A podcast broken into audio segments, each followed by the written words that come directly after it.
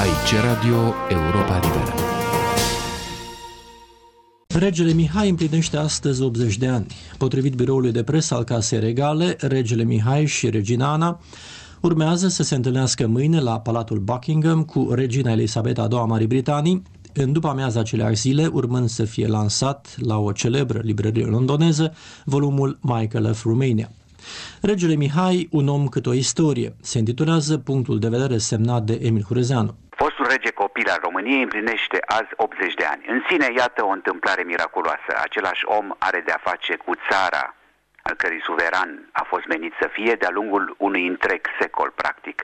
De la momentele ei de mare înflorire și nădejde, după Marea Unire, traversând deșertul războaielor mondiale, civile și reci și două, trei dictaturi până la limanul regăsirii de azi. Octogenarul Mihai este din nou acasă, nu pe tronul țării, ci pe unul al istoriei trăite și asumate, redevenind un simbol al unității și duratei statului, un simbol rând pe rând venerat, temut, respins și în cele din urmă recunoscut și respectat până și de a treia Republică Română postbelică. Cazul l-ar fi fascinat pe filozoful și sociologul german Kantorovici, care cu decenii în urmă în cartea sa despre arhetipurile regalității, recunoștea în suveranul încoronat genericul peren al statului deasupra persoanei sale și a întâmplărilor tuturor. Regele Mihai, sărbătoritul de azi, a fost contemporan cu două generații de brătieni, cu Iuliu Maniu, regele Ferdinand, Nicolae Iorga, Octavian Goga, Aristid Briand, Nicolae Titulescu, Strezeman, Churchill, Stalin, Antonescu și Ceaușescu. Le-a intersectat calea și destinele ca rege copil, tânăr, exilat,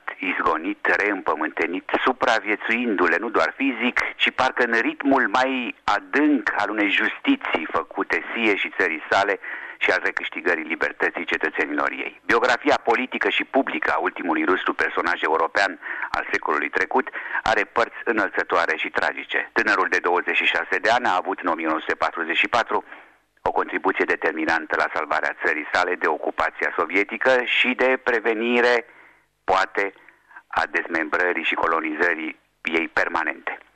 Întoarcerea armelor împotriva Germaniei și arestarea lui Antonescu n-au fost din acest motiv un act de trădare, ci unul de salvare, a ceea ce era mai important în durata mare a istoriei. Prezența sa pe tron între 1944 și 47 a ținut apoi pe loc, într-un fel, tăvărugul comunismului, dând românilor chiar și pentru puțină vreme speranța unui reînceput oricât de tulbure în Europa democrațiilor posttotalitare. Sovietizarea țării era oricum irreversibilă, indiferent de atitudinea românilor în timpul celui de-al doilea război mondial.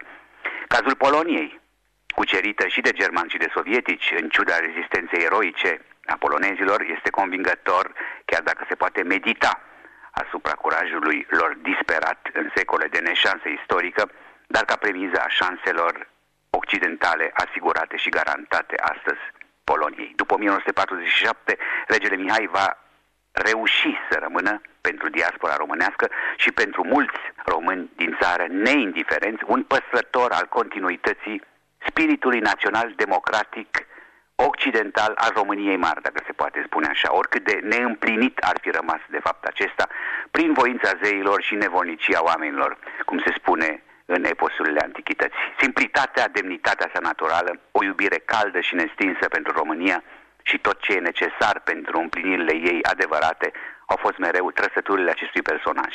Așa cum s-a observat, el are mai multe în comun cu un țăran călugăr din câmpia Dunării decât cu verii princiari ai marilor monarhii europene. Revenirile sale în țară, atât de greu și de nedrept de înfăptuit, au făcut parte din același destin în care acțiunea personală benefică a fost mereu întreruptă sau amânată tragic de loviturile de destin abătute asupra României. Mereu un început de speranță și lucru bun în 1926, în 1944, în 1989, pentru ca lor să le urmeze, într-o măsură mai mare sau mai mică, reversul tulburat și vitreg al epicii istorice. Mihai I de România este astfel singurul rege postmodern al Europei. E rege, dar a fost suveran de 10 ori mai puțin în timp decât supus. I se spune majestate chiar de către foștii tovarăși comuniști. Cinează cu capii Republicii ca oaspete de stat în palatele naționalizate ale bunicilor săi, locuiește în edificiul în care și-a semnat propria abdicare și unde biroul este de pe vremea sa, dormitorul fiind darul făcut de suhartul lui Gheorghe Udej, e un os princiar german înrudit cu țarii Rusiei și regii Angliei, dar nu se numește decât de România, în timp ce ginerele său Ieșanul Radu Duda e singurul membru al familiei ce poartă numele de prinț Hohenzollern-Weringen. Apare în film la televiziunea franceză conducând singur automobilul pe străzile sistematizării ceaușiste pe muzica lui Ionel Fernic și Cristian Vasile. Iată un destin al neîmplinirilor succesive care adunate au însemnat atâta însă pentru România, așa cum este ea azi. O țară întârziată, dar grăbită pe calea cea bună, o țară cu atâtea probleme, dar și atâtea șanse intacte de renaștere. Prezența acestui rege printre noi la vârsta profeților și a vechimii statului împlinit este un prilej de reflexie senină și recunoscătoare.